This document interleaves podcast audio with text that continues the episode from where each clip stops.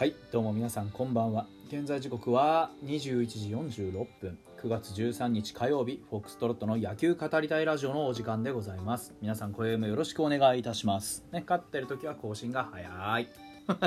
11対3で勝ちました、えー、ロッテ対日本ハム ZOZO マリンで6時から行われておりました。えー、連戦中のね、連戦消化中のね、えー、ファイターズですけれども、今日は噂が非常によく頑張りましてね、えー、最後までじゃないや、最後までじゃない、あの最後は、あえっと、噂は堀、玉井、吉田とつないで勝つことができました。しっかりとね、あのー、噂が立ち直ってというかね、初回2回はポロポロっと点を許したりするようなね、ちょっと不安定かなという展開でまた厳しい試合になるのかなと思ったんですけれども、3回以降はピシャリと立ち直りまして3456を えー、無安打にまとめたというここの頑張りがやはり一番大きかったんじゃないかなというふうに思います。あのー、僕はずっと言っておりますけれども、まあ、とにかく三者凡退をきちんと取りなさいと。そこですよね、うん、それがちゃんとまず取れてやはりピッチャーっていうのはね初めては言い過ぎかもしれないですけどきちんと自分の役目を果たしたというふうに言えるのですからやっぱり大事なことは何よりも三者凡退をきちんとクリエイトすることそれからあのー、そうすることによって何が起こるかっていうと、あのー、やはり少ないなるべく少ない球数ストライクゾーンの中で勝負することによって三者凡退の質が良くなりますとても。あのー、噂はね、えー、2回までで50球ぐらい使ってたはずなんですよでなんですけどあの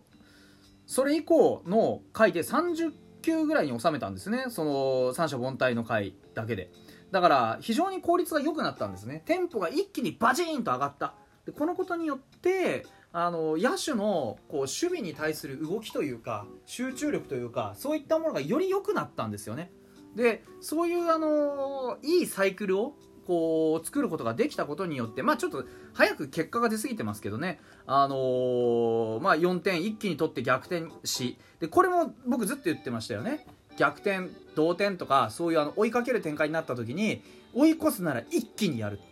これ。一気にやらないと後で自分たちが辛くなる。まさにそういう展開だったんですけど一発長打。ね。ホームランを狙えと。でこのホームランもしっかり引っ張れと。僕言い続けてきたことが全部ハマってるんですよ。ね？長打を打つために強い打球を打つためにはまずきっちりとしっかり引っ張らないといけないよ。清宮の打ったあホームラン。ね？センターのあセンターじゃないや。え宇宙間のホームランだったでしょ？しっかりと引っ張りましたよね。ライト方向。で近藤健介はレフト方向に強い打球打ちましたよね。松本もレフト方向引っ張りましたよね。うん。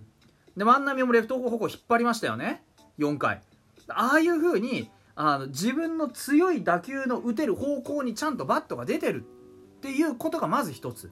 そしてあの一気に長打を絡めてね点を取って同点に追いついてさらに逆転まで一気にいったことによって試合の展開がものすごく楽になった。それを生んだのは噂のテンポの良いピッチング。パチンとスイッチが切り替わって一気に逆転の流れまで持っていくことにができるようになりました。噂も僕がずっと言ってた通りちゃんと三者凡退をまず初回2回はねふらふらふらふらしましたけれどもあの三者凡退をしっかりとクリエイトしてちゃんとあの中の回あのー、真ん中の回中盤をガシッと締めました。少ない球数で。この相乗効果です。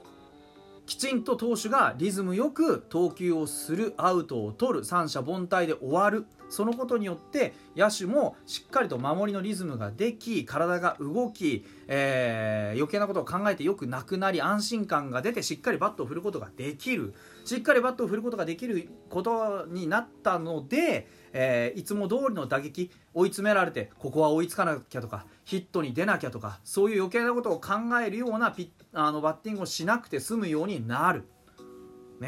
でそのことによって強いあのスイングができるようになりしっかりと引っ張りの打球自分たちの得意な方向の打球が打てるようになる。ね？そういうことでございますよ皆さん。分かりますか？そういうふうにすることによって一気に点が取れる攻撃ができる。長打が出るホームランが出る。ホームランが出ればうちの打線というかうちのあの全体の流れはすごく良くなる。そういうことなんですよ。ね。あのー、まあ、ですから今日は本当にあのー、ピッチャーも、まあ、まさにね、昨日が全く投打の噛み合いが良くなかった、歯車が全く噛み合ってなかったっていう試合だったと思うんですけど、今日は投打がっちり噛み合ってという言葉がまさに、あのー、しっかりとね、うん、あの当てはまるような、バシッとした試合でしたね。うん、本当にいい試合だったと思います。ただちょっと打ちすぎだけどな。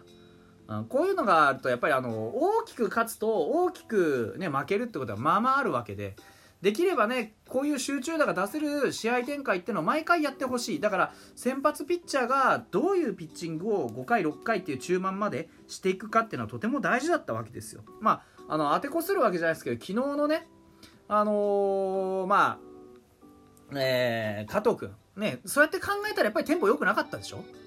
今日の噂のあの途中からのギアの上げ方バチンとはまってからの、あのー、安心感安定感投げてて大丈夫だ勝てるかもしれないっていう希望の持たせ方これがまあエース噂と僕らがねたとえその今年は苦しんでるなと思ってても噂をエースと呼びたくなるそういう気持ちのねこれが源ですよ。ああいう姿を見せてくれるから僕らは彼をファイターズのエースだと呼ぶわけですね、うん、まさに今日はエースにふさわしい投球だったと思います。点差があれ以上開くのをしっかりと防いでね、うん、苦しんでいたものをバチンと切り替えて打線の援護をしっかりと受け止めて、あのー、逆転してもらった後もランナーを出さずに締めるべきところを全部締めた、うん、これは素晴らしかったと思います。立ち上がりだけでしたね苦労したのはね。で清宮。あのー、うん。調子が良くなったかって言われると僕は決してそうは思ってません。あの別にけなしたいわけでも何でもなくて調子があまり上がってきてないからこそあの2球とも仕留めれたんだと思います、うん、あのさしてめちゃくちゃ速かったり強かったりするわけではない、あのー、ストレート。とあとはあのー、外へ外れていく変化球。あれをきっちりと仕留めることができたのもバットがヘッドが遅れてるから。ちょっとタイミング遅めでもちゃんとああやってあの飛ぶというか何て言うんでしょうね。あのついもっと強い球だったら普通に差し込まれてると思うんですけど半端な強さの球だからなぜかビタッとタイミングがあったみたいなね。バットは遅れて出てきてんだけどボールが来てないからちょうどタイミングがあったみたいな。そういう感じだと思います。うん。だからまああのー、もちろん出た結果としては最高でした。結果的にはもう最高の最高さ。だって5打点上げてんだからそれは最高だよ。うん。5打数2安打5打点2ホーマー。あーまあもちろん素晴らしい。だからあとはその感覚を忘れないでね。あのー、まあ、打率ちょっと低いですから本人も言ってましたけどちょっとかっこ悪いだ、ね、打率になってる情けない打率になってるからもうちょっと、あのー、かっこいい打率にしたいというふうに言ってましたから最後ね。だから本当にまさにそうしてもらって、うん、あのー、シーズンをね、もうちょっといい形で、せめて2割2分、ね、2割2分15、6本ならまあまあ、できれば、あと5本打ってくれたら、僕は2割切っても許す。あと5本打ってくれたら、1割9分とかでも、アダム・ダンって呼ばれるだけだから大丈夫。ね、アダム・ダン分かんない人はあの調べてみてください。アダム・ダンっていうね、メジャーリーグのね、野手がいまして。それはまあちょっとあれなんで。別の話です、うん、で今日唯一ついてこれなかった今川君えー、昨日僕言いました。今川君の打撃っつうのはフライを打つ大きなた、ね、角度をつけることができるという打撃だったはずだと。そういう打撃がここ最近どうにもなりを潜めてると。これは単純に調子の良し悪しじゃなくて普通に技術的な問題が発生してるんじゃないか。単純にフォームをフォームが崩れて自分の本来やりたい打撃のこうことができてないっていうことはこれは普通に技術的に何か間違ってると言った通りだと思います。これだけ周りの野手がバット触れててでマルチヒットもこれだけ出ててでアルカンタラも代打で出てきてポンって、ね、ホームラン打つぐらいのことが起こってるのに今川君3打席立ってもあの、ヒット1本も打てなかったっていうのはこれはもうもちろんやはり今今川君が差したるこう技術的な何かを見つけれてないことの証だと思うんですよ。345回ってあってねセカンドゴロショートゴロ空振り三振でしょタイミングも合ってなければボールがまともに上がってないですよね。これはもう単純に今今川君すごく調子が悪い。そしてすごく技術的に何か難がある。多分僕は頭が突っ込んでるんだと思うんですけど。だこういうところに早めに修正が効かないとあのだんだん見栄え悪くなっていっちゃう、うん、修正は早いに越したことはありません。ぜひ何かね今自分どういう状態なのかっていうのを早く把握してそれに対する対応策をしっかりと打ち出すこと。これが大事だと思いますね。はい。えー、あとはそうですかね。やっぱり最後に、えー、締めた吉田君にちょっと話を振りますか。吉田君今日、えー、前回の登板と違ってすごく良かったです。満塁にはなりましたが自分がどういう投球をして目の前の打者を仕留めたいのかっていうのが過不足なく示されていたと思います。そしてそれに足りないものもきっちりと課題として現れたと思います。やはりあのー、